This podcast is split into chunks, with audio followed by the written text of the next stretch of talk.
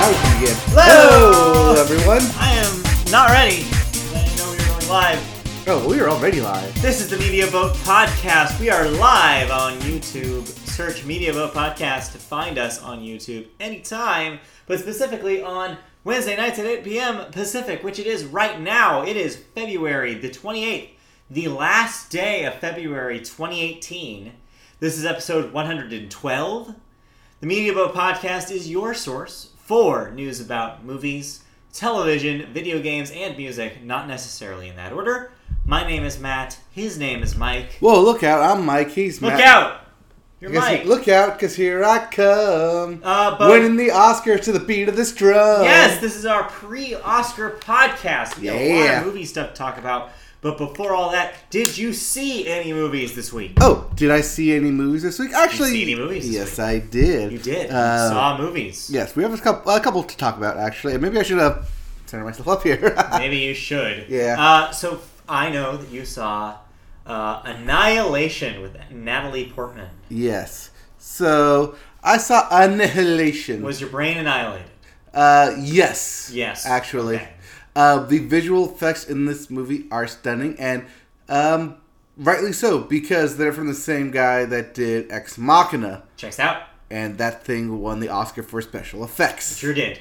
Uh, however, um, this thing is also being internationally distributed by Netflix. Let's not forget that. However, that has nothing to do with what I saw or what I thought. We just thought I'd throw that in there uh, Yeah, for all you know. international audiences. Extra information. Yeah. So, uh, but this movie is actually a really good sci-fi film, and just raises the bar on like what all sci-fi films should be Cool. and could be, uh, which is surprising because it's a female like led and starring uh, sci-fi film.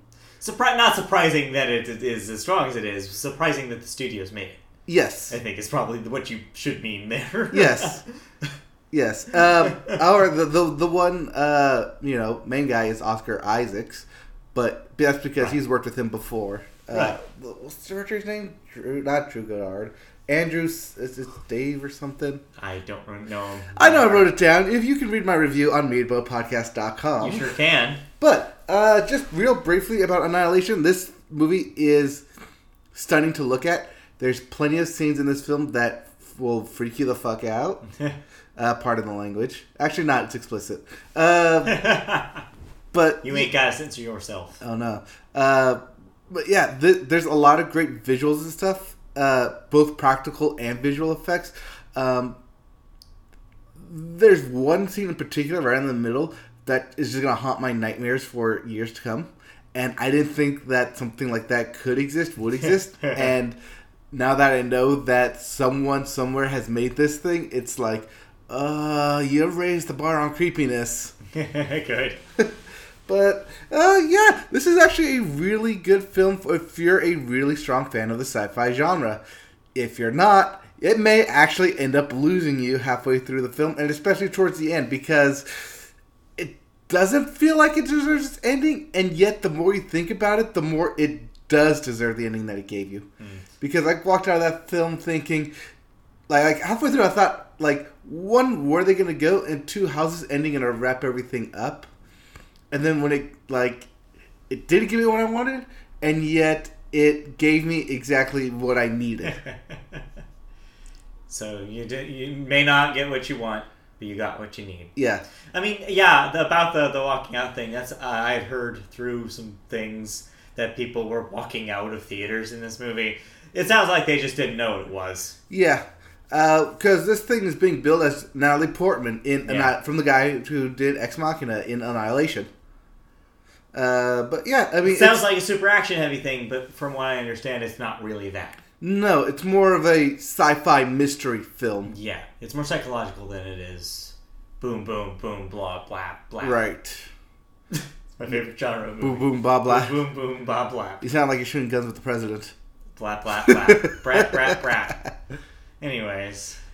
Anyways, yeah, uh, if yeah, definitely worth checking out. Uh, if when it gets on streaming, definitely check it out. Uh, I want to say go out and see this in theaters because it's going to help box office and going to help films like this get made. But I also know this is not a film for everybody. Sure, yeah. Uh, so Know that going in. Yeah, know that going in, you may not enjoy this film, but if you're a fan of sci-fi, it could be exactly what you're looking for. Cool. Uh, and yeah, so So, So- on the patented Media Boat scale. this is a definite stream it. Okay. Just in case, so that Yeah. way you know you can try it. If this is not something that you care for, then you're not you're not out some money. Right. Uh, that's that's probably the best. Yeah. Uh, but you didn't only see Annihilation; you also saw uh, Game Night, Yes, I starring Jason Bateman and others. Yes. So I saw Date Night. No, Game Night. No, no, no. Date Night is the movie with Tina Fey and Steve Carell, and it's not very good. I know, but that's more like drinking game night because it's a terrible movie. Date. uh, game night is more of a date night film than uh, an actual like game related movie. Uh, it's well, one I really enjoy uh, Jason Bateman and Rachel McAdams. They play well off each other, Yeah. and so does um, Kyle Chandler in this film. He's a pleasant surprise in the comedy-ish genre. Uh, because he's done a lot of serious roles, you know, Coach Taylor, uh, Mud Barn, or Ozarks, or whatever. Uh, Ozark. No, no, no, Ozark is Jason Yeah, Bateman. Jason Bateman. Uh, Bloodlines is, Bloodlines. Uh, yes, is Kyle Chandler, You're right. right? Uh, yeah, and he also plays like a lot of cops, a lot of like serious roles. But it's nice to see him like like break loose and have fun Yeah. uh, in this film. But yeah, uh, the reason I say that's a def- it's date night because the romance in this film and the compatibility like factor is cranked up to eleven, and it's definitely a main plot point in this film to where it definitely feels more like a like you should take someone to go see this film. Uh, it's actually like on a date night esque type of thing. cool. Um, yeah, there's a little bit of something for everyone. Uh, a little bit of comedy for the guys, comedies for the girls. I was There's a good couple. a little bit about how off the podcast you talked a little bit about how you were impressed with some of the direction. Oh yeah, I was getting there. Yeah, because I I was fascinated by this when Oh. you were talking about how how it almost is game like in its presentation. Oh yeah, the so, so the director, the cinematographer, and the production team had a lot of fun uh, creating uh, game night because one, tilt shift is pleasant, ple- pleasantly used throughout the film Yeah. uh, because it's looks like game pieces, makes everything look like game pieces. Yeah. Um, with a centered focus, and then everything else kind of just blurs, slowly blurs out, so everything looks like game pieces. Uh, that, and then there's a there's one scene in the middle which uh, utilizes everyone in a teamwork environment, and is also a long take, which I like in films, Right. uh, especially utilized like this because it shows that even though it is game night, that they can that they are friends and they're all like compatible with each other and like know what everyone's thinking can uh, bounce off each other very well. So it's not like some like like if it doesn't feel like strangers like trying to work together or like meeting for the first time. It's you know compatibility, which definitely sells uh, sells it sells that. That's good. Yeah, and that's really good. And just a lot of um, other small things that like hint at other games, uh, like like Clue, Monopoly, uh, Scrabble, stuff like that. so fun. it's all hinted at and and then like alluded to other games during game night. But it also doesn't distract from the real game, which is a murder mystery Right. party. Cool. Yeah, So two good movies this week. actually, yeah, both were actually surprisingly good. So on your Media Boat scale, what would you give this one? Um, you can have fun seeing it by yourself, but this is definitely like a date night. We're gonna stay in and like order a pizza. Yeah. So stream it, rent it, but definitely don't watch this by yourself. This is definitely more of a date night thing. Fair enough. All right. Uh, did you watch anything else this week? uh, film wise, I did watch Ratatouille. And that's a perfect segue. I was hoping you were going to say that because that's the only thing I watched this week. But also, it's a perfect segue into plugging something uh, that we just started doing. Yes. So, it is the month of March, and that means it's time for brackets. A lot of people like doing their March Madness esque brackets about things that aren't college basketball teams. And we do one too. Last year, we did one for the Disney animated canon. Yep. Uh, and this year, we decided to do a similar uh, uh, madness uh, show, kind of side podcast for you guys on the same podcast feed Mm-hmm. uh, for uh, Pixar films. So we've already start, uh, started uh, recording them. The first episode will go up on Thursday, tomorrow, uh, Thursday, March 1st. and we will be going down chronologically through the Pixar films to try to rank them.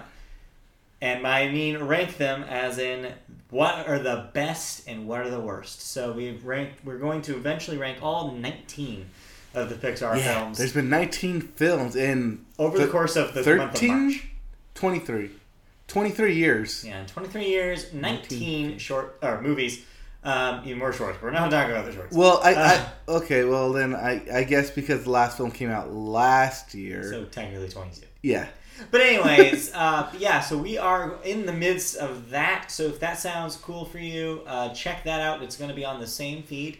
Uh, we don't do live streams of that one, but um, if you're a, a, a, a subscriber to our uh, iTunes feed, you'll get it on a mag- auto magically tomorrow. Um, if you're uh, if you want to join us and listen to our audio version of this podcast, look us up on Apple Podcasts, formerly known as iTunes. Look us up on um, all sorts of uh, other podcast grabbers, and I'm sure you'll find it. Yep. there. Our RSS feed is in a lot of places. But in the meantime, let's finish with this podcast. Our next thing to talk about, of course, is the weekend box office. And surprise, surprise, number one was yet again Black Panther. Not a surprise at all, of course, for Ah. being facetious. Uh, it was expected to at least make $100 million. Well, it surmounted that with one of the best second week percentages of all time. I believe it's in the top five. Yes, as for, for superhero movies. It only went down 44% from last week, earning a $111 million more. So that was your number one movie, Black Right. Panther, of course. Number two, Yeah. Uh, side note. Yeah. Side note for Black Panther, worldwide it crossed the 700 million mark already. Yep, Which means already. next week it's definitely gonna hit the one billion. oh yeah, it's, it's going to be quick. or yeah. Uh, but, uh, number two, uh, Usurping uh, uh, Annihilation, which I thought was going to be the bigger hit. Uh, Game Night ended up being your number two movie uh, with $17 million. Big jump from 111, don't you think? Right, but Matt, date nights. That was a date night movie, so you're gonna pay for two tickets I just instead of one. figured that the bigger star. Oh, would make the Natalie Portman splash. over over Jason Bateman. That was where my money was. Okay. But it didn't, because number three wasn't even Annihilation. number three was Peter Rabbit, making another $12 million. Yes. Annihilation was number four, coming in with 11 million. And rounding up your top five, Fifty Shades Freed, speaking of date night, with another $7 million. Yes. That was your box office. Next week, your new releases include Well, this week, Death Witch, Death Wish. Death Wish, Yes, this is a remake starring Bruce Willis as he goes on a killing spree to avenge his late wife. Basically, uh, it's a revenge flick, taking justice into your own hands, as, as I want a- as you would normally want to in this gun-filled society we are in. Ugh. Uh, and also this week, uh, Red Sparrow, uh, Jennifer Lawrence beating people up movie, Yes. which I'm kind of interested in. Jennifer Lawrence being recruited by the KGB Yeah, to be a Russian spy. So, Jennifer Lawrence with a thick Russian accent? maybe. or not. Or not? Uh, I heard uh, early reviews have not been glowing. I, I would not People are not super happy with that thing, Yeah, I wonder why. but we'll see. Uh, so those are your new releases this weekend. So go see those if that sounds fun, or just go see Black Panther again. Uh, moving on to movie news. Yeah, actually, I'm going to see Black Panther again this weekend. I still haven't seen it. I need to see it the first time. Yep. Uh, your first bit of movie news this week is about Disney. Oh, In celebration of the success of Black Panther, the Walt Disney Company is donating $1 million to the Boys and Girls Club of America to help expand their STEM, which, in case you don't know, is science, technology, engineering, and math programs, supporting the high tech skills that were a major theme in Black Panther. There's a quote here from CEO Bob Iger. He says, It's thrilling to see how inspired young audiences were by the spectacular technology in the film. So it's fitting that we show our appreciation by helping advance STEM programs for youth. So this grant will help establish new STEM centers in 12 communities across the country and hopefully inspire kids and teens. That's a really cool thing they're doing. yeah. Uh, well, you haven't seen the movie, but um, it actually goes hand in hand with the ending. Of the film. Okay. Uh, it's art imitating life, imitating art. I mean, really, I mean, it's just it's it's it's good to see them using their money for for things that they probably should be using their money for, Oh yeah. especially considering how big this movie was. Also considering how big Disney is, that one million dollars is literally Nothing. not even a day for Black Panther. Nothing. So yeah, it's cool that they're doing something uh, for the kids. You know, Yeah. for the kids, For the kids. for the kids. For the kids. Uh, next, Speaking up, of Black Panther, more Black Panther tangential news. Ryan Coogler. Uh, which character does he play in uh, Black Panther? he plays the guy behind the camera. You know, the director. My bad. I'm sorry. He's the director. You're right. Yes. that, didn't play, that didn't work at all. You took the you took the bait instead of laughing at my joke. yes, Ryan Coogler is the director of Black Panther, not an actor. yes. Um, following the sex, the sex, following the sex uh, that I'm sure he had. Uh, following the Oh. success yes. of his movie, the director has now eyed his next project called Wrong Answer. Right answer. Wrong Answer. Right answer. No, it's Wrong Answer. I know that the, the title is wrong title answer. of the movie is Wrong Answer. The film will be based on a New Yorker article about the Atlanta teachers who were being threatened of a shutdown based on standardized test scores with no consideration for testing bias based on the No Child Left Behind Act. The school's principal told a journalist that his school district was putting additional pressure on teachers to pull up test scores and focused on the quote bottom line of passing, which resulted in a public school cheating scandal in 2006. Ta-Nehisi Coates, uh, who is a well-known um, uh, black journalist uh, who has written many uh, think pieces and novels, Mhm. uh, is writing the script, and Michael B. Jordan is attached to star Yep. as a student or a teacher or a principal. We're not sure yet. I'm not sure yet, but yeah, uh, Michael B. Jordan and Ryan Coogler are once again teaming up. That's cool. Uh, yeah, this story sounds great. Yeah. I, I heard about this in school because I just had to be in high school at the time, and they like my school was very adamant about uh, cheating and standardized testing because of it. See, th- I feel like we didn't get, like we of course had standardized testing. Uh-huh. I feel like we didn't get that lecture. Like nobody ever said anything about like we're worried about us cheating. Maybe we were in this weird South Orange County bubble down here, but I don't know.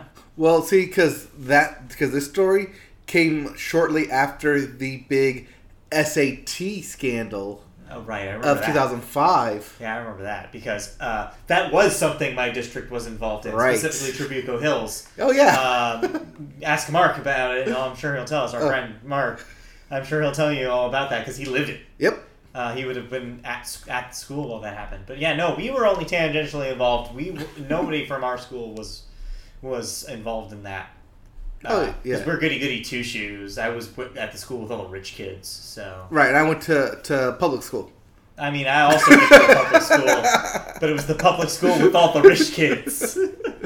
Yes. unfortunately. Yes, I went to public school with uh, with all of the quote unquote crime kids. Uh, crime kids. well, no, no, I say that no, I, no, I put that in quotes because whenever we played the private like Catholic Yeah. schools, everyone would start chanting "Anacrime" at us. and a crime. Yeah.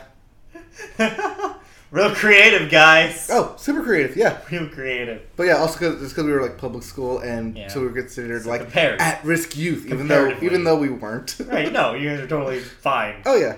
Uh, we need to move on. Moving yeah, on. on. Yeah, but yes. Anyways, movie yeah. Sounds cool. Yeah, yeah, it sounds like Uh, a good good. Good for Ryan Coogler and uh, good for uh, Ta-Nehisi Coates, which I'm glad. Uh, I don't know if he's written a movie yet. That's pretty cool for him. Moving on. I think it's a woman. Ta-Nehisi? No, he's a guy. Oh, okay. I know. Moving on. You're a woman. All right, moving on. Hot Cheetos. Hot Cheetos make me go crazy. Hot Cheetos make me go crazy. I know. Hot Cheetos.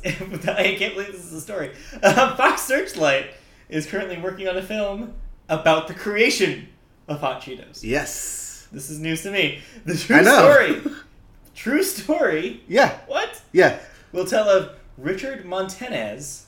Montanez. Mo- yeah, Montanez. Montanez, son of an immigrant, son of an immigrant, uh, becoming the immigrant. janitor at Frito Lay and coming up with the idea to create Flamin' Hot Cheetos. Of course, this was an idea that would spark a billion dollar brand and catapult him from janitor to elite corporate executive. Lewis Colick, uh, a, a writer, I guess, of Yeah. October Sky and Ladder 49, Mhm. will write the script uh, along with Richard Montanez. So this actually kind of reminds me of the story of Doritos. Do you know the story of Doritos? No. Tell me the story of Doritos. Yeah, I mean, I'll do the truncated Reader's Digest version. Okay. Um, Disneyland used to have a, a Frito Lay uh, sponsored hut where they sold chips, Okay. and uh, there was also some of this like chili powder stuff that was available to them. And one day, the guy at the thing decided, "Hey." I wonder how it would taste if we put the chili powder all over these chips, and he would sell them, and the, the, the people would love it. So it became a uh, a, a sold treat at at this Disneyland place. And of You course, mean at Disneyland? no, I mean at the place inside of Disneyland. Yes. I'm not sure what it was called. What a Frito Lay shack or whatever. Um, and then yeah, Frito Lay saw the popularity of it, decided to market it and sell it as Doritos. Hmm. Um, so yeah, uh, this is uh, sounds kind of similar to that. So the janitor, I guess, decided, hey, what if these were spicy? What if these were hot? What if these were so hot that I burned my mouth? Yeah, I hate Flamin' Hot Cheetos. They're the worst. Except for the puffs. Flaming hot puffs, I like. No, no difference. Flaming hot Cheetos, I'm not a fan of. Too hot. But especially when they put the lime in there. I mean, maybe a lime With would lime. cut a little bit of the acidity, but man, with more acidity, uh, I guess. Yeah. But man, yeah, no, it's too hot for me. So, And of course, that leads us to our last story, yep. uh, which is not about snack foods. No. It's about the Oscars. Yes. Because Sunday, March 4th, is of course Oscar night. Sunday, Sunday, Sunday. The nine, 80, 90th? 90th Oscars, I think, this year.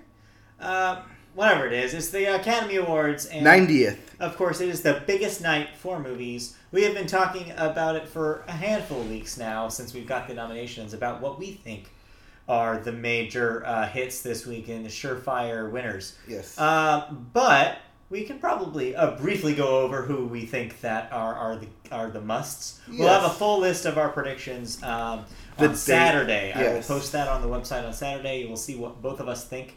Uh, we'll take the prizes and we will update the story on. I will update the story in live uh, in um, uh, real time on uh, Sunday night uh, with the winners.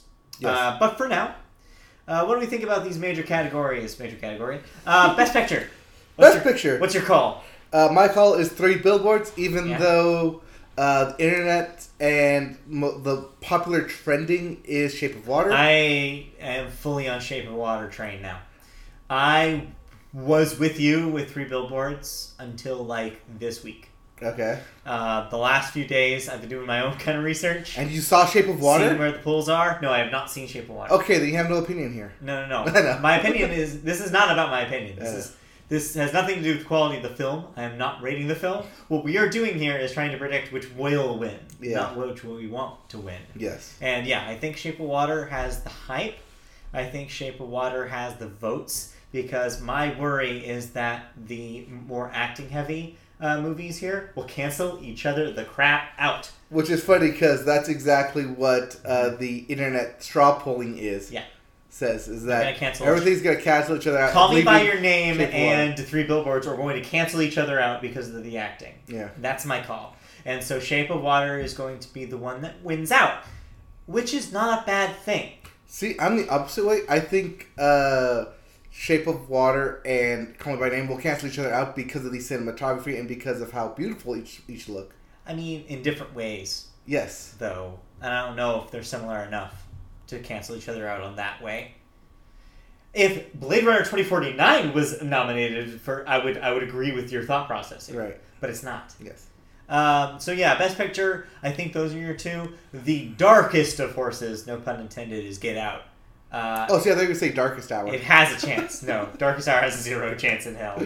A zero. Let, let's. I'm already counting out Lady Bird, uh, Darkest Hour, Dunkirk, and Phantom Thread. and Phantom Thread, uh, because none of them have a chance. Yeah.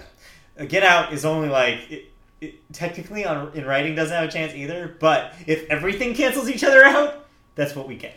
You know we missed one, right? The Post. The Post. I know that's the prestigious one of all the prestige films, but it, it doesn't have a chance Yep. either. Well, speaking of prestige, let's go into the a- the acting ones because Yeah, the acting ones are pretty much locks. Yep. So we have Frances McDormand Yeah. for Best Actress, three Lock. billboards. She will win. Um, we have Gary Oldman, Darkest Hour, Lock, unfortunately, for Best Actor for Even wearing a fat better. suit. Your better performances is this year, but hey, But hey, he wore he the did fat Churchill. Yes. Also, he wore the fat suit. He wore the fat suit. Yes. Um, supporting actor Sam Rockwell, three billboards. That's probably the the most tenuous lock on here. We're pretty sure, but there is a chance that he loses. To who? Well, who are the rest of the nominees? Woody Harrelson, three billboards. F- uh, Christopher Plummer, All the Money in the World. no. Willem Dafoe, No. The Florida Project. Oh, maybe. Richard Jenkins, The Shape of Water. Yeah. If uh, if it's not Sam Rockwell, it's Willem Dafoe. You're wrong. Uh, supporting actress, we'll see. uh, Allison Janney. Yeah, Allison I- I Janney told is you. definitely the favorite, even though it'd be really, really cool to see Laurie Metcalf win. Yes. It's not going to happen. Uh, let's see here. Uh, best director, That is GDT. Uh, up and down. Guillermo del Toro will win. Yep. And then adapted screenplay. The writing categories are the toughest categories this year. I'm gonna go with Call Me by Your Name. I think that that's the safe choice. Yeah. And then uh, let's see here. Oh, best animated feature is Coco. it's course. Coco because it's up against the Boss Baby this year. As uh, like among other things, it has there's no reason why Coco doesn't win. Right. Um.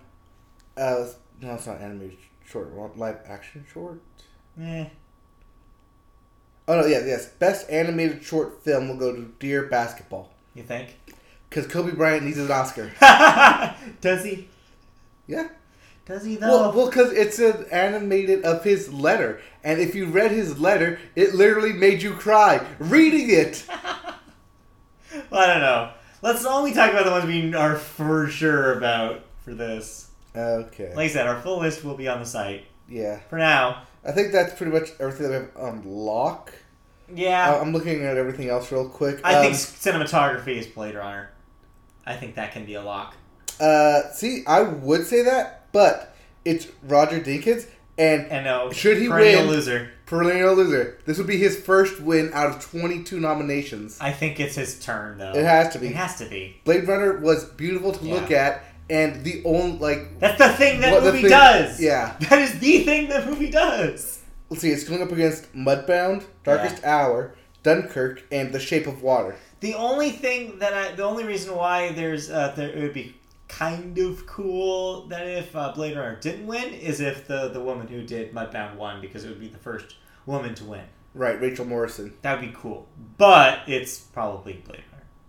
Yep. But yeah, uh, an original song. We think our lock is the song from The Greatest Showman, Yes. but I don't know anymore how You- confident I am. You're you're riding that Coco train. I, I might be riding that Coco train. I haven't finalized my, my picks quite yet, but Mhm. I'm between those two. Uh, anything else you want to highlight before we move on? Uh, yes, real briefly, the performances of who's going to be performing Oh, at yeah, the yeah. Academy Awards. Who do Uh, got? uh, that's actually down here. Why is it all the way down here? Because Oh, I put it music. in music, and then I I decided to add a different. Got it. So Okay. right there. Uh, so the musical acts for this year performers include uh, Miguel, the artist, uh, singing "Remember Me" from Coco, with uh, Gael Garcia Bernal and Nat- Natalia Lafourcade.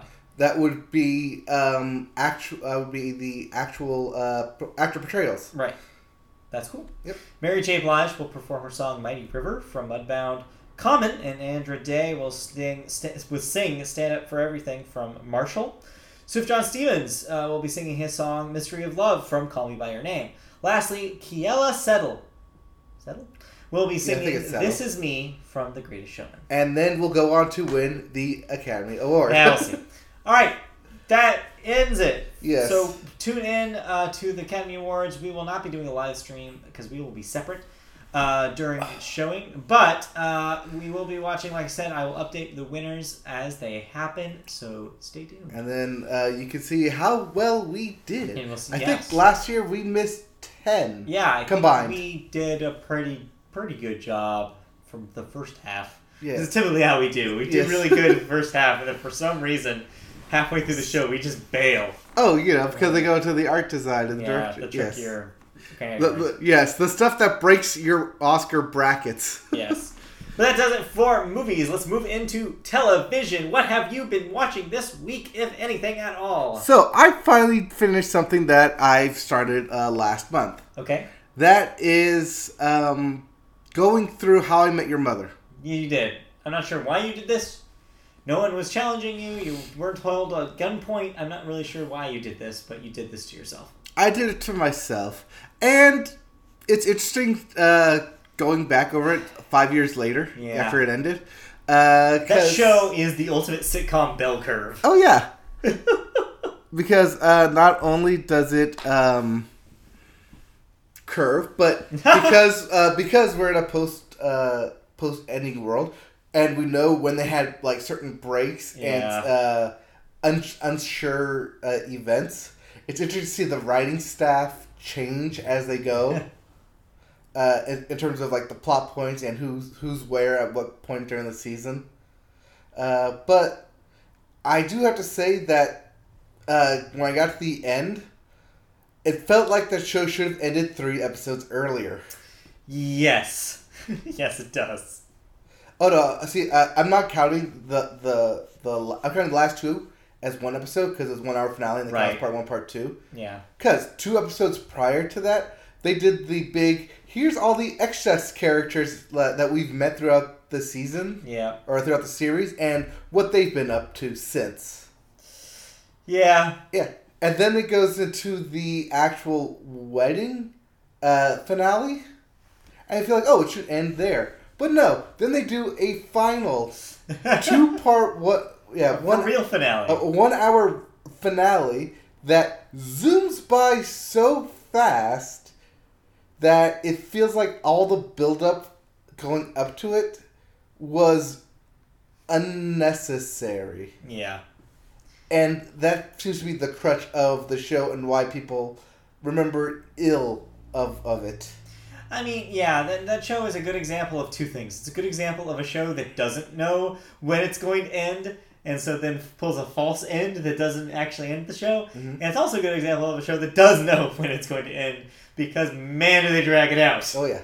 Um, it's it's yeah. Uh, looking back at kind of that that the whole uh, the, the thing as a whole, man, yeah. Does it just like it starts out not knowing what the hell it wants to be, it gets to a peak, probably around like season three or four, Yeah. And then just takes a nosedive in the last two seasons. hmm It's just I don't know. Yeah. Uh, also, for that ending, if it would have ended five minutes earlier than it, than it did, I think people would have been fine.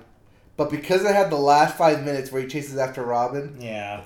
like the physical chase, that's what that's that's the irk in the belly. yeah. Ugh.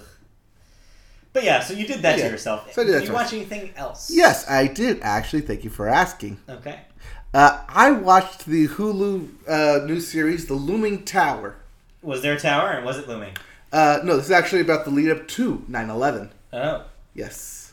Uh, it starts with Al. It start so the first three episodes are on Hulu, and I don't know why they just put them all up there because now I have to wait two, two or three weeks for the next two episodes, and then like two or three weeks later for the fin- for the finale. But uh, this, yeah, it basically chronicles uh, the FBI, uh, basically handling of Al Qaeda and how initially they were supposed to work in tangent with the CIA, but because they're two different uh, agencies and butted heads, Oh. uh, that somehow along the way the misinformation and the trying to have the upper hand over the other agency led to essentially Al Qaeda planning and then succeeding its attack. Yeah. It's a really interesting uh, take. It's actually based off a book of the same name, The Looming Tower. Huh. Uh, but it's definitely an interesting watch. Um, I probably wouldn't suggest watching it yet until all the episodes are up. Because I was wondering, like, when I got to the, the end of the third episode, I was like, okay, all right, let's see where this goes. And then it stopped Mm-mm. because uh, it ends with the uh, Al Qaeda bombings in Kenya and Nairobi of the American consulates there. Oh. And then you're like, whoa, whoa, wait. What happens I, next? I want to see what, else they do. But history. Uh, Look at a history book. I know. We'll tell you. Uh, yeah. Huh. Okay. Yeah. I didn't know that was on. Uh, I didn't know that existed. Yeah. just now. Yeah. Also, uh, it stars Jeff Daniels as the head of the FBI, Okay.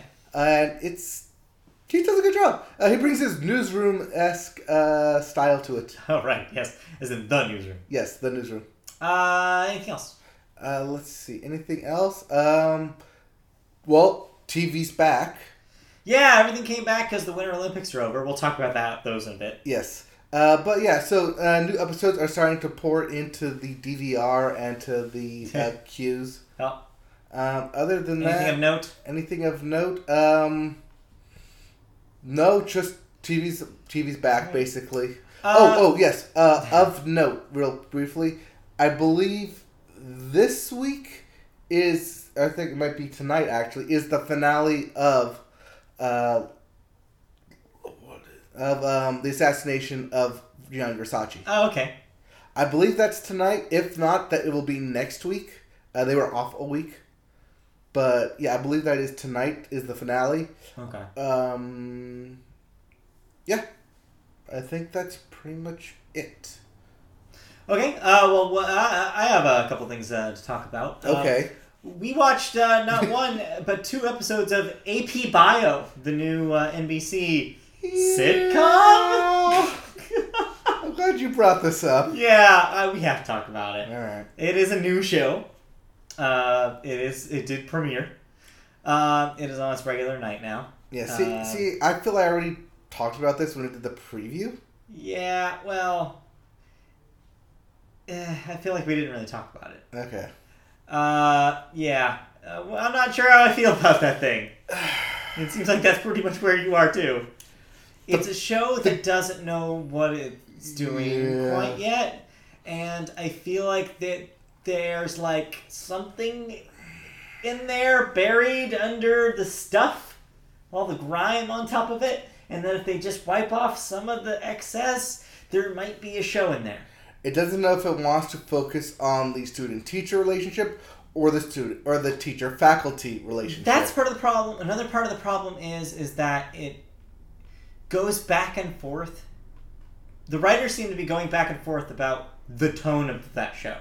The tone is at some times super dark because it's about this teacher who character who is a super dark guy and his brain is a one track mind uh, thing about like getting revenge against his friend, former friend, and or former colleague, I guess. Yeah. And um, that part of the show is kind of not great because it's very, very focused and it's awkward and it's just it's it's just tonally weird. But then when that's not happening, there's some great joke writing and there's some really solid gags. Patton Oswalt is a delight in this T-. Patton Oswalt's great in this, but another problem about this is that there are already too many characters. I don't know who to care about yet. I don't know who's going to stick around and who's just going to be like a character for this like episode. Mhm. Like I think conceptually the idea of oh let's have somebody from the teachers union or like go at it against a principal that is a really funny concept. But is this a recurring character show or is this just like show tell me whether i'm supposed to be get invested in this or am i not supposed to be invested it, the writers seem to be all over the place right now with what that thing is Well, I've seen I've seen this happen before because it's currently hap- or currently just happened with uh, the Good Doctor, Yeah. where they had first six episodes, and the seventh episode they decided to bring in a new character who is now a current, currently like consistent character yeah uh, onto the show, and they also dropped two other ones. So it's uh, really strange how TV is progressing when it comes to season ones, yeah like premiere seasons. it seems like they want to get right into it too fast almost yeah. like Also, they try and solve problems immediately without letting plots develop around them. The best sitcoms are the ones that you could base where you quickly introduce the, the characters and then it's just fun to watch the characters do Mhm. things. Those are the best sitcoms. I mean, Seinfeld, even some of those strong seasons of How I Met Your Mother were strong because it was about the characters interacting with their each other and their surroundings, as opposed to oh, here's this new character who waltzed into town. How will our heroes react to this new character? It's less. It needs to be less about that and more about no. Tell me why this guy is. Why we care about this teacher guy. Tell me why we care about these students. Tell me why we care about this principal. Well, not only well, not only that, but one thing that that Friends does well is that Yeah. in every Friends opening, you can like everyone has like a line or a joke that immediately tells you what that character is, Yeah. without going too in depth. Yeah. But at least it establishes, hey, like you can pick up anywhere as a fresh episode, and without even like seeing it, you know what each character is about. Right. So yeah, uh, not strong start uh, for I guess either of those shows. Um, uh, but what is uh, strong is uh, this week. Will ma- uh, this week unofficially marks the uh, season finale of season one of OKKO, a show I talked about on the year-end wrap-up show Yes. uh, quite a bit. Uh, so I'll be brief here. Uh, but five episodes, or four if you're me, apparently, of uh, that wrap up the season one are fate. now on the Cartoon Network app or streaming on on demand, depending on your provider. They will be slowly um, uh, put up on Cartoon Network proper over the next few weeks, I believe. Um, but if you want to see all of them in one fell swoop, you can do that now. It's great. There's some really solid episodes in this block, so uh, check that out if you like cartoons. But that does it for what I've been watching. So that rolls right into sports, and of course we got to talk about the end of the Winter Olympics. They're yes, over. that is exactly uh, our first topic of what we've been Yes. watching. Yes. Uh, so yeah, let's go right here They're into done. sports. And yes, so uh, did you watch closing ceremonies? I didn't get to. I did not either because I didn't really care at that point. Well, I did, but I asked my sister and she didn't care. Yeah. She was like, "Oh, they're on. Okay, we haven't watched any of that." I'm like, "All right, Yeah. Cool." And I was over at her house, so I didn't have control. Um, so yeah, I didn't watch any of it. Yeah, but uh, besides closing Olympics, uh, the USA actually closed quite nicely in the end of the games. Good. Uh, women's hockey won gold. Yes. Um, Dad's trying to escape the house and made the curling team yeah. won gold, The men's uh, men's curling team and Lindsey Vonn pulled it out. won bronze. Bronze. Yeah, she did. Her, she did a thing. She tried. Yeah, it turns out she's kind of old and Well, uh, old for skiing. Let's, I always want to make sure people say that. She's by no means old. thirty-seven. Yeah, not old at all. I thought she was only 34. Uh, thirty-seven. Oh. Regardless, that is still not old. Yeah, Either way. But yeah, I guess old for skiing. Fine. yeah. Uh, Um, overall, uh, the U.S. Uh, came in fourth in medal count. Yeah. Only amassing 18 total. Netherlands won by sweeping amount. I think like 28 total medals. Uh, second was the Olympic athletes of Russia. And third, I believe, was Germany. Because of that uh, bobsledding team. Yep. Because of because of that bobsledding team. Well, not only that, but also I think the figure skaters did well for them too. That's true. So yeah, uh, overall, uh, what are your what are your thoughts about uh, this this trip in, around uh, the Olympic uh, rings here? Uh, overall, it's gonna be remembered for two things. One is the opening ceremony of all the drones, Yeah. and two is gonna be the big dick show at the half pipe. yeah, the snowboarding I think overall uh, was just super memorable. All of it. Yep. Just all of the snowboarding. Chloe Kim, uh, Shaun White, and uh, Red Gerard. Red Gerard. Yep. All three of them. Those guys pulled that out. I Yep. mean, it was really really impressive. Uh, besides that, yeah, kind of not a very strong year for America, and thus not a really memorable year for us. Really, we focus so much, especially the NBC coverage focuses so much on the Americans. That's really hard to be like super excited about the other stories, but there are other stories going on. Yeah, there were other stories. Um, the Frenchman Fourcade. I mean, The the, and those really close uh, women's uh, singles uh, figure skating. Right, and then also the really close um, uh, speed skating, which happened, which ended in literally photo finish of point zero zero zero one Right. frame uh, seconds frame. It's just stuff like that that a lot of people aren't going to be talking about Right. uh, in the in the future about these these games, at least here in the U.S. Uh, but yeah, overall, I mean, they were in Olympics. I mean, that you got where you were coming from. Uh, I thought that the, the NBC refocused. I think actually showed sports that people care about more. They Mhm. showed a lot of curling, Yeah, which I was kind of surprised about. They showed all the hockey this year, and they showed a lot more of the like biathlon, kind of more forgotten sports hmm um, instead of just doing non-stop figure skating. Even though you also got that. yeah. But I did really enjoy um, NBC Sports Network out, Yes. of, out of uh, between the, the different channels because whenever they showed the figure skating, they would shut up and let them skate. Yeah, there wasn't a whole lot. That being said, uh, definitely bring back uh, uh, uh, Johnny Weir and uh, Tara, Tara, what's her name? L- Uh, Lipinski. Lipinski, uh, ne- next time because they made that those uh, the the figure skating watchable. Right. and and because this is his first time hosting, we have to grade Mike Tirico. How Yes. did he do? I think he did really good. I liked him. I thought he was always smiling and Yes. always always chipper. And He was that a very cool. friendly face to to start the games. He seems like a great guy. Yeah. Everything was always new to him. Everything was always Yeah. smiling. Like there's always something to be excited about, and that's definitely good in a host. Whereas uh, Bob Costas. Bob Costas was very. This is very serious. These are very high athletic people. It's just because he's Bob Costas Yeah. and that's how he is. Well, yeah, because he's had a tremendous career in Yeah. sports He's journalism. Mr. Sports Journalist. Yeah, He's that, that that he treats all the athletes with respect. Whereas Yeah. Mike Tirico is like, I don't know whether he Yeah. doesn't, doesn't respect them. He's just, yeah, he has more fun with it. yeah, he has more fun. He's more of a relaxed feel, which is very comforting. Uh, and I think also puts all the athletes at ease whenever he interviews them. Yeah.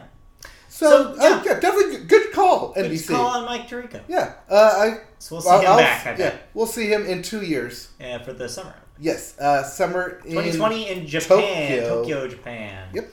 So that wraps up the Olympics. Next up in sports, you have uh, baseball spring league has Yes. started. When we talk about Yes. baseball kind of slowly ramping up, well, it is Yes, happening. this t- yes uh, Tuesday I believe. Actually, no, it was Monday. Uh, the first games of spring ball started. Spring ball. Yep, spring ball, boing boing boing. Uh, spring ball has started. Uh, kid's toy. yes, uh, either in the Cactus League or the Orange League. Uh, both named for their respective places, being Florida or Arizona. that makes sense. Yep. Uh, so Cool. yeah. So Uh, if you like baseball, there so may if you want- base- ba- baseball so if already on you're- your television. Yeah, and if you're in cold weather and want to travel to some warmer climates and see some sports happen for, on the cheap, You there you go. You can totally do Uh, it. that also being said, most, uh, pretty much all MLB tickets are on sale now. Buy the games you want to go to now because they are cheap. Yes. More cheap than they will be when the records come out and Yeah. like playoff hunts start. Because Yeah. like uh, we got like me and the doctor got uh, Angels Dodgers tickets for face value, which is like Yeah. thirty three dollars in the outfield. When we know they'll easily go up to like seventy. Oh yeah, those are going up. Oh yeah, because uh, one, well, it just happens to be on Tuesday, Mhm. but two, uh, The club goes up. well, yeah, yeah, the clubhouse. But two, they're, they're rivals, and because both teams are expected to be good this year, by the time they play, Yeah. they should have even records. oh yeah, so getting getting well, the getting's good. Yes. Uh, so yeah, b- uh, be sure to check out your local MLB teams uh, for uh, promotions, promotions uh, dates, and any ticket promotions, you know, ticket deals that you can get. Alrighty, and the next thing we have uh, wrapping up sports news is a potentially big story about the NCAA.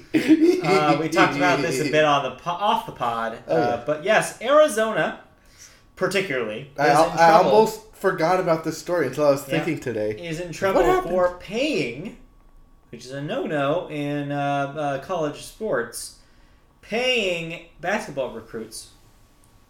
And guess who called them out?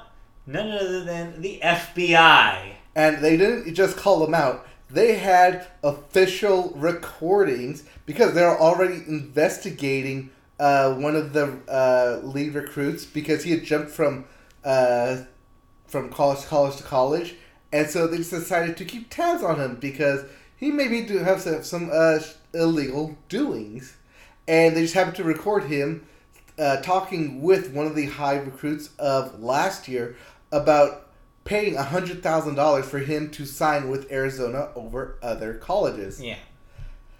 So that triggered Yeah. a big investigation by the FBI, and they're looking into 22. That's right, 22 other Division One schools across the nation in pay to play, which is a big no-no because NCAA athletes do not get paid. Because if they did, that would blur the line between collegiate and professional sports, and they don't want to have that talk. And they're students, is the argument. Right.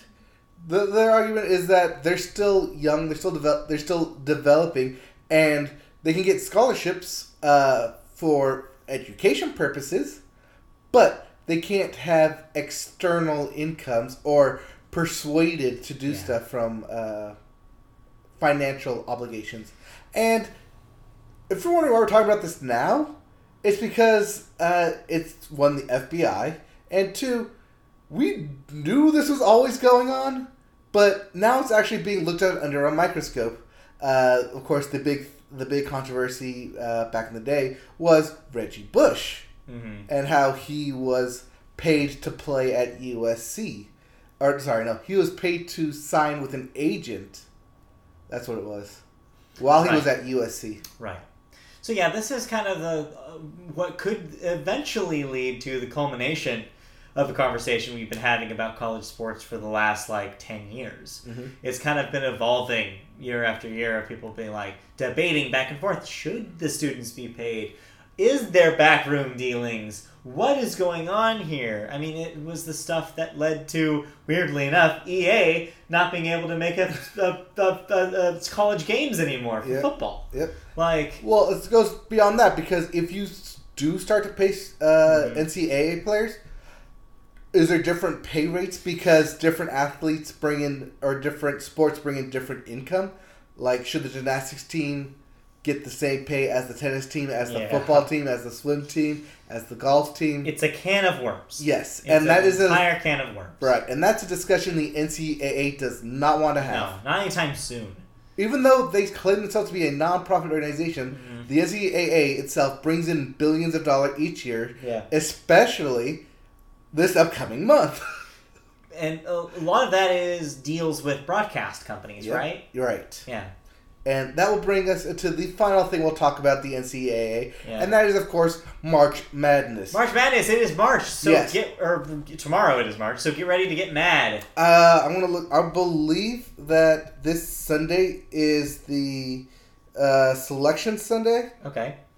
Let me see here, because uh, I'm sorry, no, next Sunday, March 11th.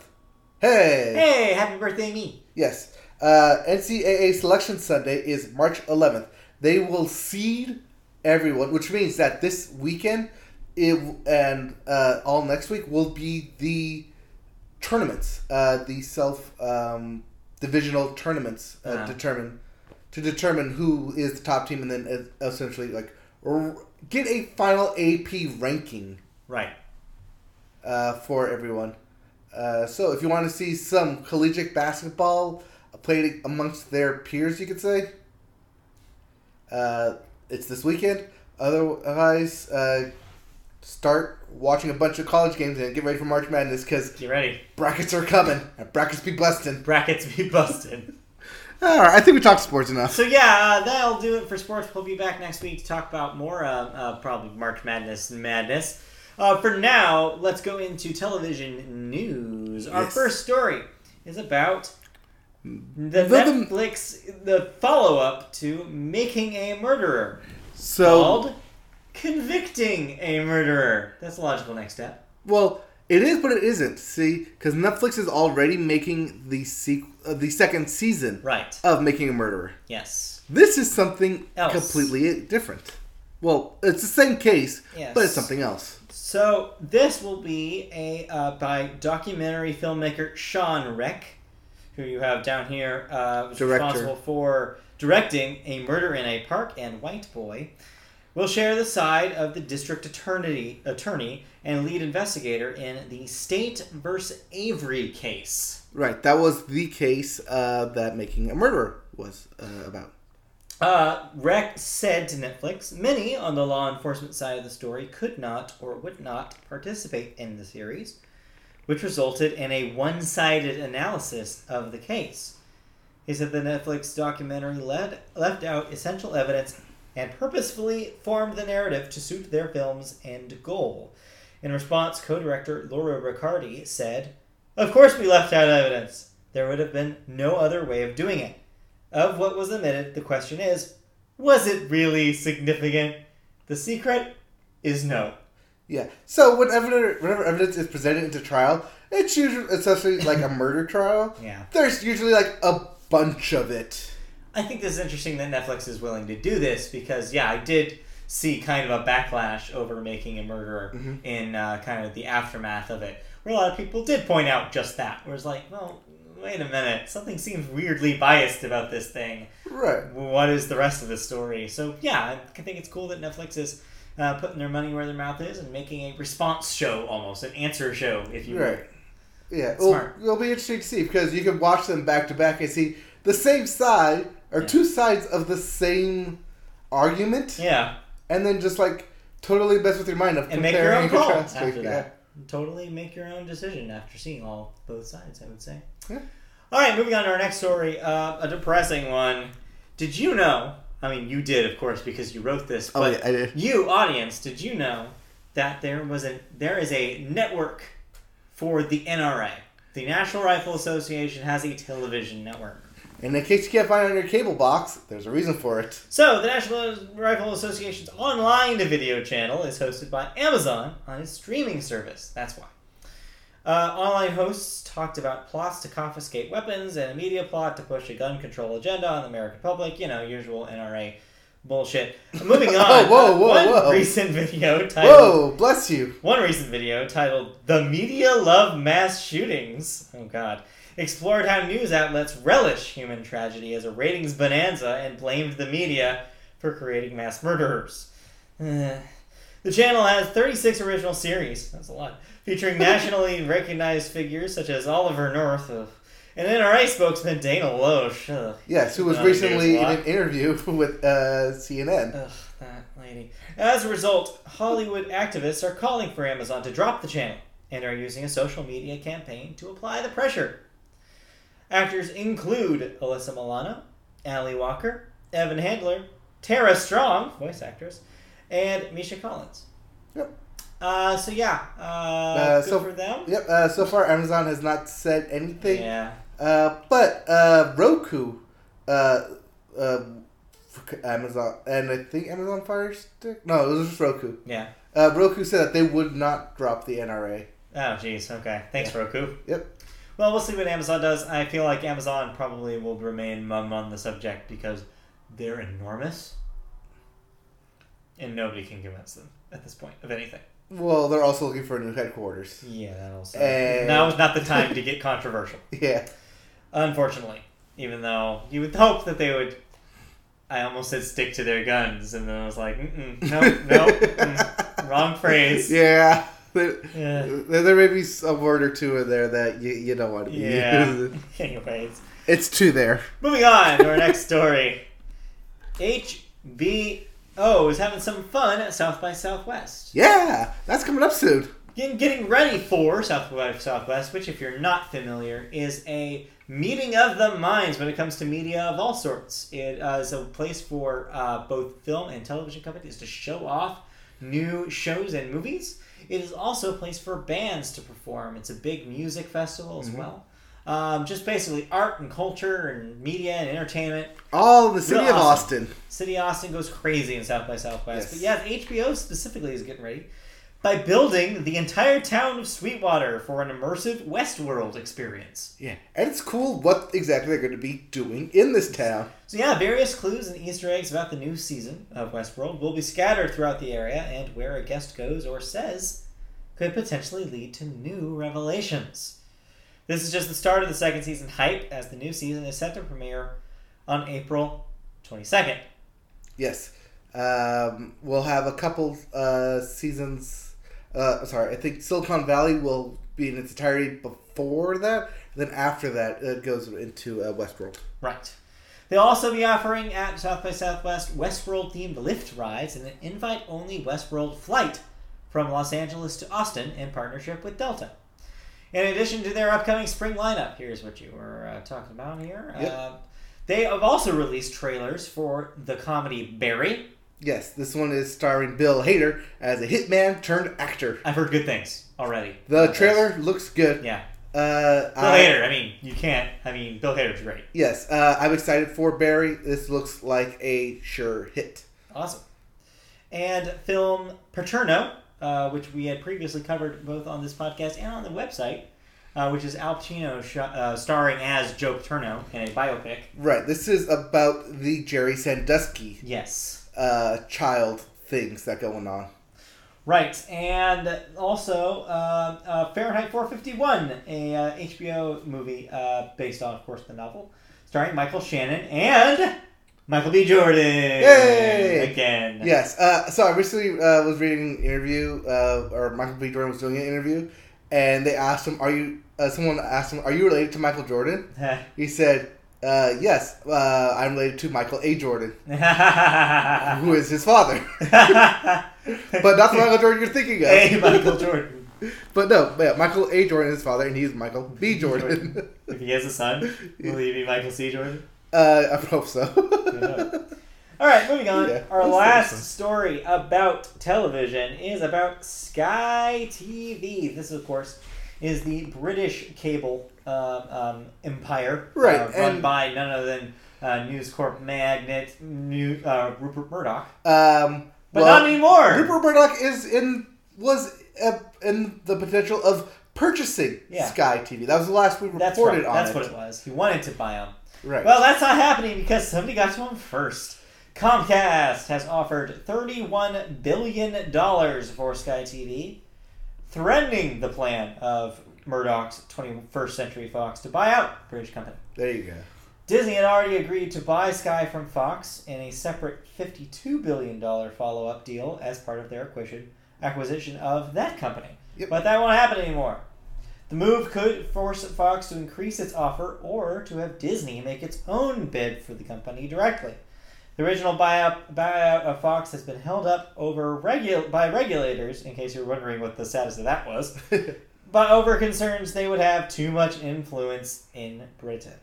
right. So basic. So Which is smart, this, yeah. So. they would. what ended up happening is that all these regulators, because they're taking up so much time, um, it allowed NBC to basically look into it, see what they could offer, and now potentially make a bid to Let's make be things real, go this is not smoothly. NBC, this is Comcast. Yeah, Comcast, NBC. NBC is a very small leg of them now. I know Comcast. Yeah. The the the giant um, cable company. Yes, they're enormous. They have money. They're spending it here. I think this makes more sense than uh, Murdoch buying it.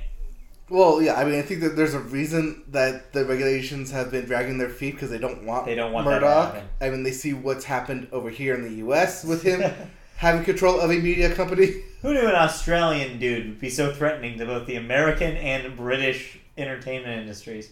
Well, you know, Yeah. Australia started as a British prison, so it's a little bit of a revenge Sure. story. Yes, that's a stretch.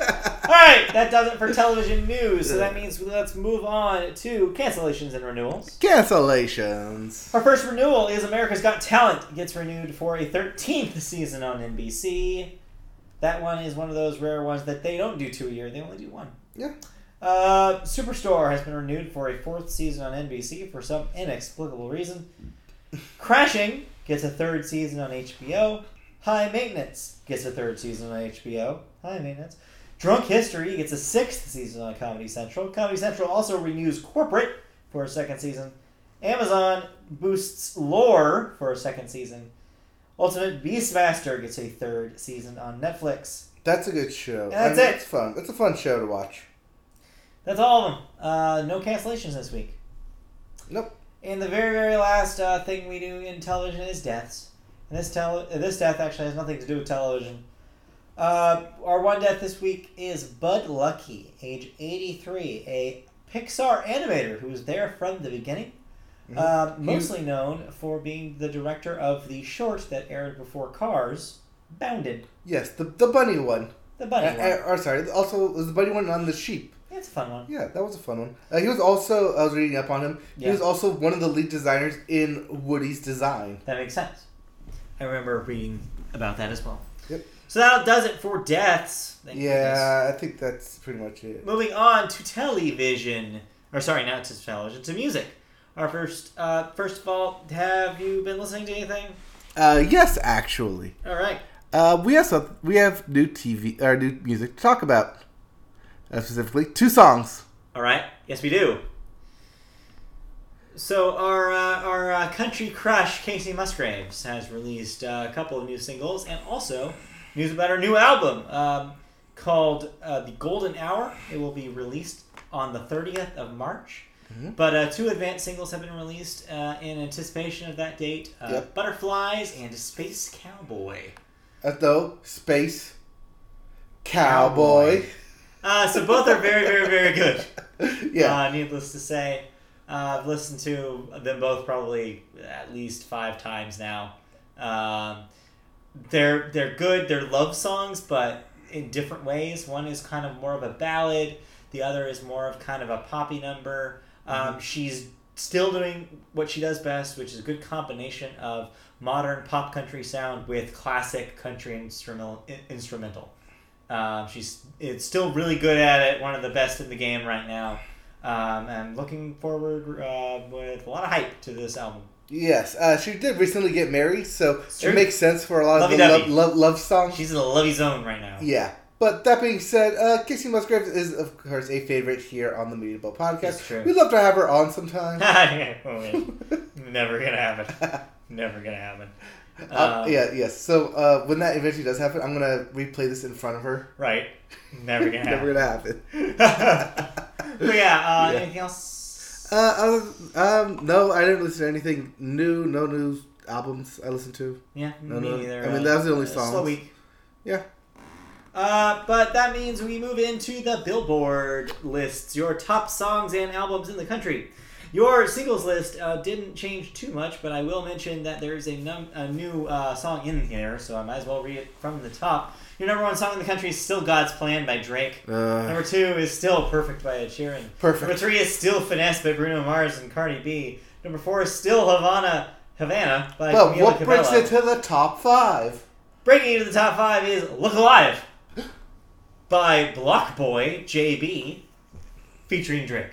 Uh, featuring Drake. Got that feat, feat Drake, and that's why it's on this list. Yeah, because you put Drake on something, it's gonna reach. It's gonna, it's gonna go up the list. Yeah. Uh, moving on to your Billboard 200, your albums chart. Your number one album is still Black Panther, the album, music from and inspired by.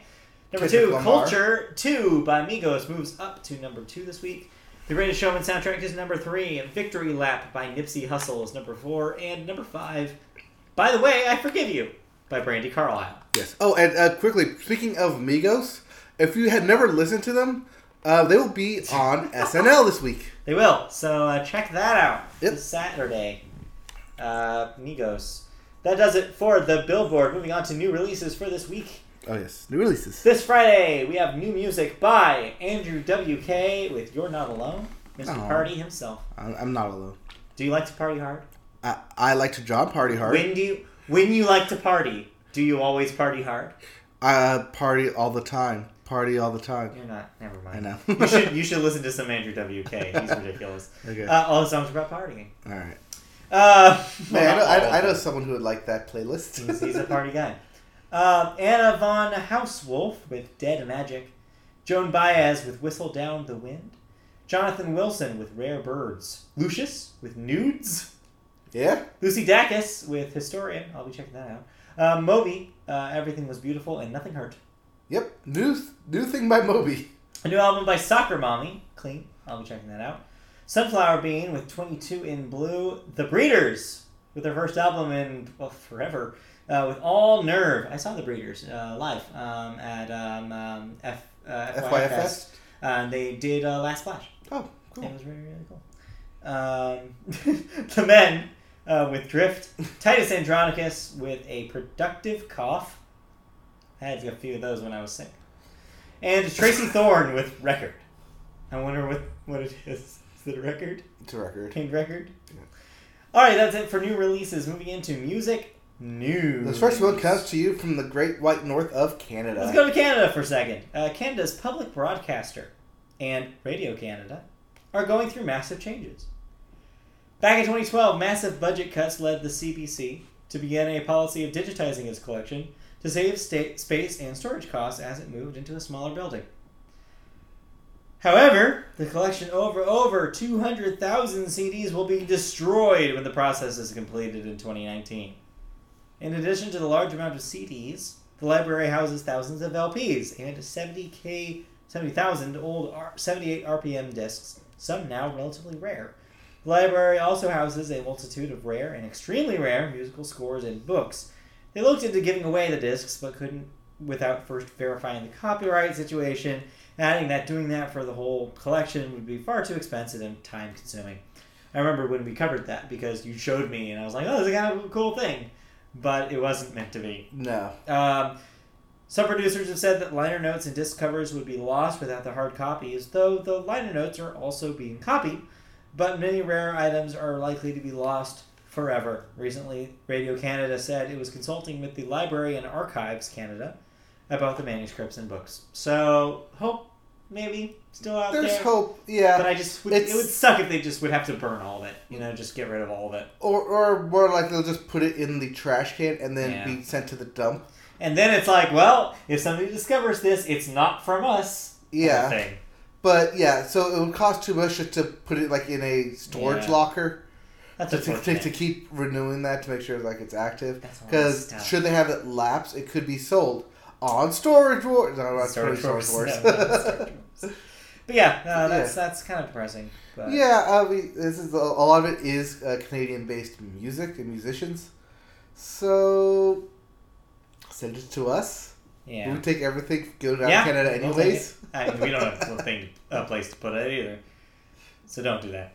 Um, It's okay. We can bury it under our national debt. Next up, uh, who probably does have room in their collection is Flea, uh, the bassist from the Red Hot Chili Peppers. Yeah, someone I looked up fleas, just gave me pictures of fleas. Yeah, Turns out, Yeah. you should you you have to say Flea Red Hot Chili Peppers. I play flea guitar, so yeah, Flea bassist. Yep. Um, yeah, Flea, uh, musician and actor, in case you didn't know who Flea was, uh, wrote a nice expose on drug addiction and drug overdose for Time magazine. He goes over in the article the temptation he goes through on a daily basis and how the loss of his closest friends changed him. He also talks about opioids and painkillers and how he became depressed and lost his creative spirit while taking them.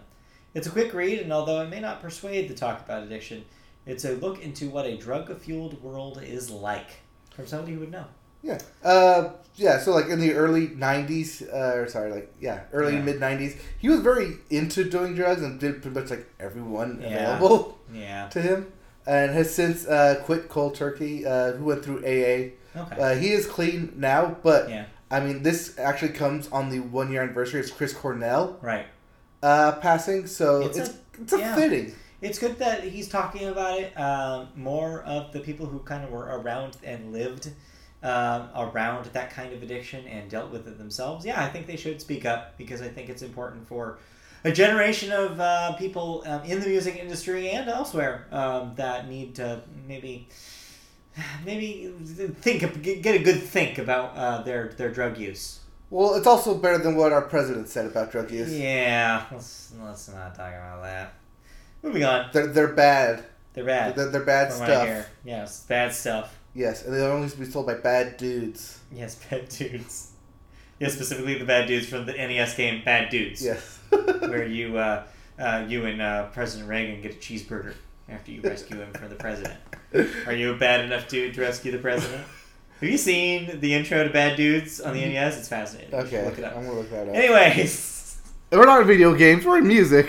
Uh, actually, real quick, last story uh, actually does kind of have to do with music. Uh, we're not in the last story yet. Yeah, we are. No, we're not. Spotify. Nope, we missed one. What? How is that possible? I skipped the Oscar stuff because I already talked about it.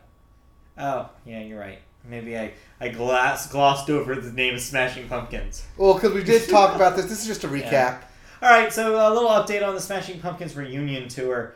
Uh, uh, it looks like they may not have anticipated how unpopular it would be. Um, ticket sales aren't going very well. Uh, their hometown of Chicago is the outlier, however. Uh, it has sold out. But uh, yeah, overall, though, not doing super hot. Yeah, um, the uh, tickets have been on sale for a little over a week now, and um, they most of the big stadium arenas that they have lined up are not even half full, Yeah. and that's a problem. I mean, maybe it's because the dates are like in the summer and fall, so they may sell out as they get closer to those dates. Yeah. But seeing know. as usually like hardcore fans buy the tickets first and only half are being sold, not really a good sign, especially because Not that really. that that fan base is the core. And also uh, with uh, D'arcy Wretzky Yeah, not being part of it. not being part of it and then speaking out Mhm. about the band. Not a great look. Yeah. That also could have some influence on it too.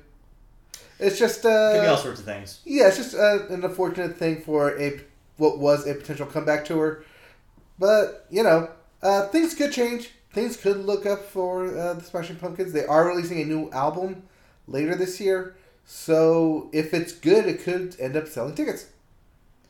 So we'll certainly see. Uh, no, this is I'm gonna we're not gonna follow this. Yeah, we're not. we're not- yeah. Uh, but yeah, next up, the last story is about Spotify. yeah, this news company. happened today. This finally happened. They've been talking about it for a while. It's going to be a thing. They have filed their IPO. They have gone public and Yep. offer stock options. According to Spotify, shares have traded as high as $132.50, which would value the company over $23 billion. Whew, that's a lot for a streaming service. Their ticker name will be Spot. So when it goes by, you can see Spot run. Eh. With a reported 71 million paying subscribers, including me, uh, available in 61 countries, look for its operate op- opening evaluation to be higher than projections. yes, uh, when Facebook opened, they were at high projections, but then of course they they fell dramatically because Yeah. they were uh, considered way too high. Yeah, so we'll see something probably similar happen. Yeah. Uh, so as soon as it clears all the regulations of the New York Stock Exchange, you could be a part owner of uh, Spotify. Yeah. Uh, that of course you still have to pay for Spotify Premium if you do that. But you know, But, you know, um, seeing as the closest competitor in terms of streaming services is Apple Music at like 30 million subscribers, they kind of have a good stronghold on, on the whole game. yeah. Speaking of games, Oh, yes. we're done with music, and let's move into video games. Yes. So, First up, what? uh, what have we been playing? uh, Nothing. oh, yes, actually, two Oh things. yeah, you played Armored Warfare. Yes. For free. For free. I did it because it was free. Yes. I downloaded it because it was free. I played it for two hours because it was free. It was- I immediately uninstalled it because Yes. it was free. It was one of those great moments where it was like, oh, like I don't know. We were literally talking about how we didn't want to play. Like uh, we were like, maybe this isn't great. I don't think I'll ever touch this again. Do you think you'll play this? I'm like, no. And then it crashes. it literally crashes. Sends us back to the menu, and that's when you're like, all right, you click delete. Yep, yep. Like I, I collectively, we were collectively like, yeah, this is a side. The game, Just- the game told that heard us talking crap about it, and decided, nope, Nope, bye. Nope, nope, nope. We're, we're done with this But thing. yeah, it's a free tank game. If you like tank games, I guess check it out. Yeah. It's no, it's no, no cost, so no harm, no foul. Yeah, Uh, you don't even need a PlayStation Plus subscription. It's just a free game. But yeah, uh, your mileage may vary, but it seems like a pretty basic tank game. As I was telling, uh, as I was telling you while you were playing it, there's a reason why there's only like one or two tank levels in a Call of Duty game because that's just about as how much you want. Yeah, how, how much you're willing to get out of a tank. like ten minutes tops yeah, at any given time. yeah. Uh, but the second game I played was RiME. Yeah, It's a puzzle game. it is a puzzle game. I It's a like I like the following better. You mean the witness? Yes, I, I like the Witness better. It's first person and puzzles are abundance galore, and then there's all, and it's like you have this puzzle. Now you learn from that to the next puzzle. You learn from that to the next puzzle. Whereas RiME is you explore and there's a puzzle. Then you explore Yeah. some more and then there's a puzzle. And you explore some more and there's a puzzle. And then it's like, hey, there's a puzzle in this area. Try and find it. And I don't I don't want that out of my puzzle games. I want it to be, hey, this is where you're supposed to go. This is what you're supposed to do. Figure it out now. Yeah. Like now that you're here, here's the puzzles presented before you. Figure them out, rather than maybe it's this way, maybe it's that way. Because like when I first started the game, like I didn't go in the direction that I wanted me to, went the opposite and found like some extra stuff before continuing, and I was like, ah, ah, ah, ah, yeah. Um, so that's basically my, how I feel about it. It's very, eh, ah, Yeah. uh, there, there's something here. It could be something beautiful. Yeah. Maybe if I finish the puzzles, it'll be great.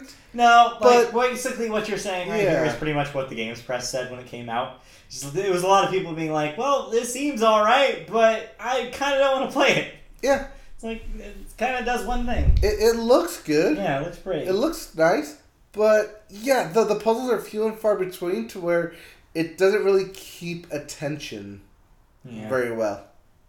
That that checks out. Yeah, and that's pretty much the review of, of right. RiME. But So- but yeah, that's free for PlayStation Plus. So check And- that out if you want to. Yeah, and just real briefly, uh, as we're mentioning PlayStation Plus, they've changed their policy on free games. A little bit.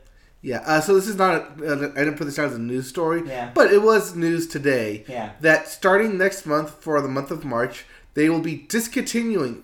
Uh, or sorry, they will be no longer offering free PlayStation Three and PlayStation, PlayStation Vita, Vita. games, which Yeah. means instead of getting six games a month, you'll now just get two Two. for the play, PlayStation Four. And your March PS4 games will be Bloodborne and Ratchet and Clank. Yep. So get ready. All right. Now that, that, so, but that, so that gives us two new releases then. Yes, it does. And I want to note something about your new releases. So you get these from Metacritic, right? Yeah. So they are for some reason a week behind the giant bomb list that I grabbed from. Okay. So all the ones that are on here, I literally put up last Friday Okay. So on my write so maybe get from Giant Bomb. So maybe you should, uh, because they have like those are the ones that I'm going off of. All right, I'll do that. But in case you missed it from last week, uh, these are games you can get now.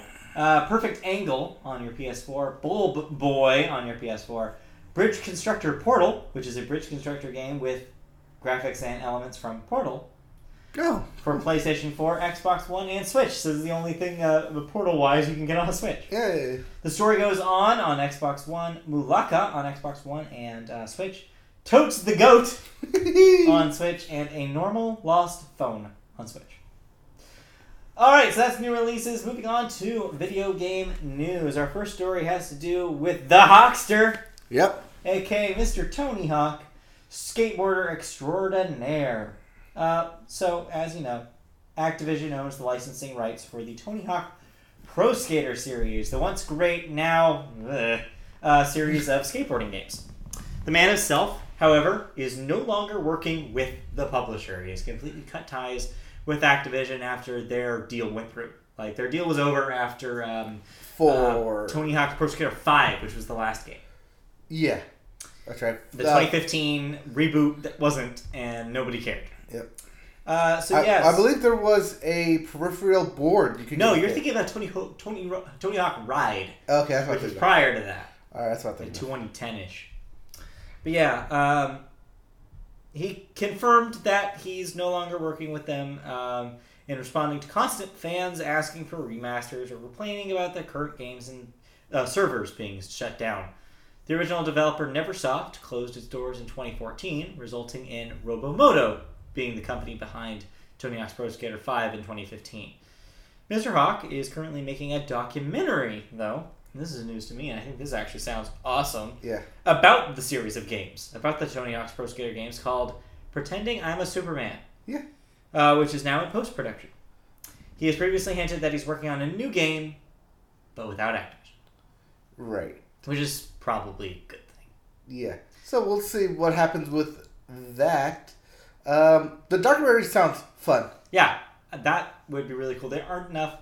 There aren't a whole lot of video game documentaries, and of course the reason is is because these studios are very secretive Mhm. about what information they get out, but because most of the studios that made Tony Hawk's Pro Skaters are now defunct. There's probably plenty of people who can tell that story, and that'd be a really fascinating story to tell. Yeah. Uh, also, uh, Tony Hawk said that if he had access to not only create Yeah, uh, remasters for uh, his games Yeah, and had yeah. licensing he for would it, do it, but he would doesn't. definitely do it. No, Activision has that stuff locked down, and they did try to re uh, to remaster Tony Hawk's Pro Skater One, but it was terrible. Um, so yeah, don't play that version; it's bad. All right, that's uh, that story. Next up, uh, follow up on a continuing story The ESRB. about the ESRB and loot boxes. The ratings board finally spoke out again about in-game purchases and loot boxes. Uh, they say that they have been listening and absorbing tweets, emails, and Facebook posts about the matter and trying to develop a sensible approach. Here's what they're going to do they will start assigning a new label to physical games that will appear on boxes and wherever those games can be downloaded. For all games, they offer the ability to purchase digital goods with real world, world currency. This includes bonus levels, skins, prize items, music, virtual coins, anything else that would cost extra real life money that is not included in the game. So this also includes subscriptions, season passes, and money to dis- disable ads in mobile games. Yep. They are also launching a new website called parentaltools.org to help raise awareness that students that parents can use to manage the amount of time or money kids spend playing games. So, my question, do you think this is enough? It's definitely a step in the right direction without Yeah. Congress getting involved, Uh-huh. uh, without any actual laws being enacted, and the ESB is basically self governing. Is it enough to deter publishers from still including this thing? No. No. Will this Uh, still be a thing for a couple of years to come? Yeah. Oh, definitely, for sure. I think this is a halfway step because what they didn't do here is anything about the addictive nature of loot boxes. Yes. They aren't posting um, specifically that there are loot, loot boxes in, in the game, which is kind of the whole point. And oh, well, they will be. if there are, but but not specifically called out here is Yeah. what I want to note. Uh, and two, also something that they're failing to do here is the percentages for uh, for loot drops, which right. is something that we thought was a given, and they're Right. not doing it. Uh, Riot Games actually came out and said they would be publishing their drop for uh. League of Legends. right. Cool. But uh, they're the only ones so far that have come out for it. So yeah, I believe Steam is currently working on putting that figure into theirs. Yeah, I want to say that they. I think I read somewhere that, that they're looking into about it. doing that, uh, putting uh, the uh, percentage rates. So yeah, there's a chance that maybe maybe there's still more to come here, but um, in my opinion, it's just they're doing the least they can do, and there's a little bit more uh, that they could they could do if they wanted to. Moving on to Rhode Island, everybody's favorite small ass state. Rhode Island Republican Robert Nardillo Nardolillo Robert, third. Robert III uh, has introduced legislation to increase mental health and counseling resources in schools by bum bum bum implementing a tax on video games rated mature, rated mature or higher. Yeah. There is evidence, he says, that children exposed to violent video games at a young age tend to act more aggressively than those who are not. That's how he sounds like in my brain. Uh, since states cannot ban the sale of certain video games to minors, the proposal will allocate money to counteract the aggression they may cause. It would be a 10% sales tax to video games sold in the state, and revenue generated would then be placed in a special account for school districts to use to pay for counseling, mental health programs, and other conflict resolution activities. Quote, by offering children resources to manage kids' aggression today, we can ensure a more peaceful tomorrow.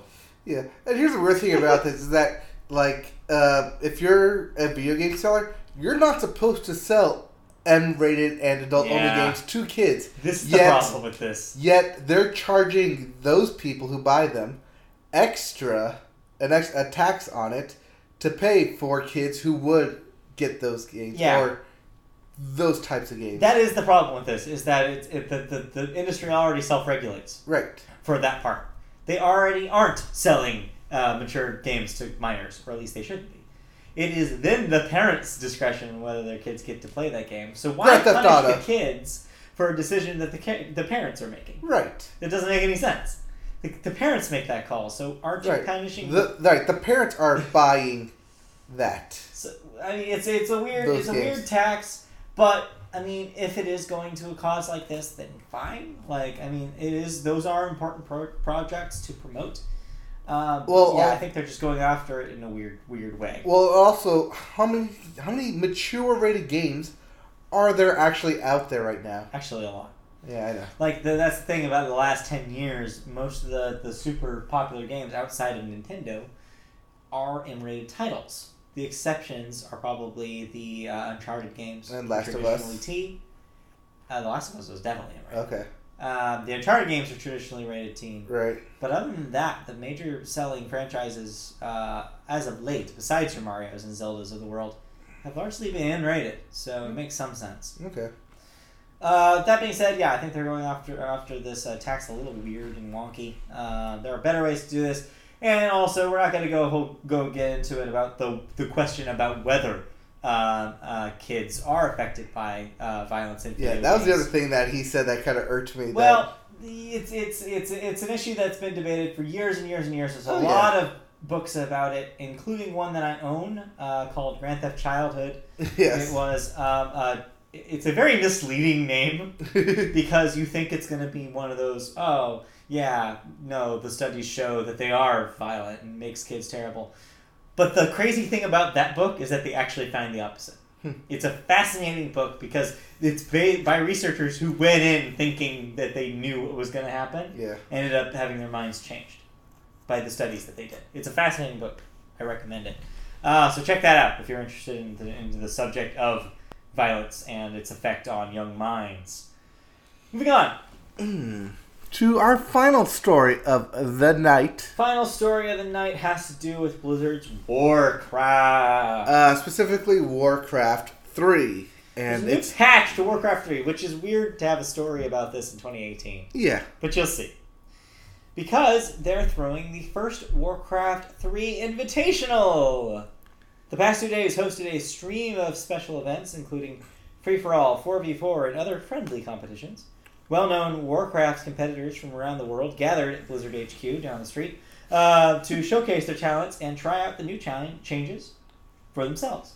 These players came from Germany, Russia, South Korea, and the Netherlands to play Warcraft 3. Yeah, and these aren't some like like streamers that people watch. These are like the top tier of Yeah. the top tier Warcraft. People have been The playing dudes. for years. Like they got some guys who like weren't playing for like five years, but had like maxed out their levels, and like people were like when streaming the game was first getting popular. Like Yeah. they were the guys you would watch to know how to not only accomplish tasks but also like level up your character. So it's cool that they were to pull them out of the woodwork and get basically gather them because no one from the U.S. is No. what, what was uh, surprising. that that there was there were no U.S. players. They were all international players uh, gathering here to Huh. do a basically a Warcraft expose. You could say. But yeah, But yeah, uh, so that happened. Um, no news on a new Warcraft though, so don't get too excited. no, but just a Warcraft update. Uh, no expansion either. I believe most of that focus has been switched over to Overwatch for Yeah. good reason. Yeah, probably. All right, that does it for video games, and that does it for the Media Boat podcast. Oh, we're done. yeah, we're done. We're Oh. done. Believe it or not. So, uh, if you liked what you hear, and I'm sure you do, uh, we are back every Wednesday night live on YouTube. Just search Media Boat Podcast. You'll find our live stream, 8 p.m. Pacific Wednesday night, right here. If you want to hear our audio version of our podcast, as well as our brand new Pixar Madness series for the month of March, month for the month of March, Munchy, munchy, month of March. for Munchy March. Uh, you can get that on Apple Podcasts or any of your podcast services. Just search for Media Boat Podcast. If you want to read uh, stuff that we write about news, reviews, and features such as box office numbers and new releases every Friday, go visit MediaBoatPodcast.com. If you want to help us out, which would be the best possible thing you could do for us, go to patreon.com slash mediaboat where you can help us out with money.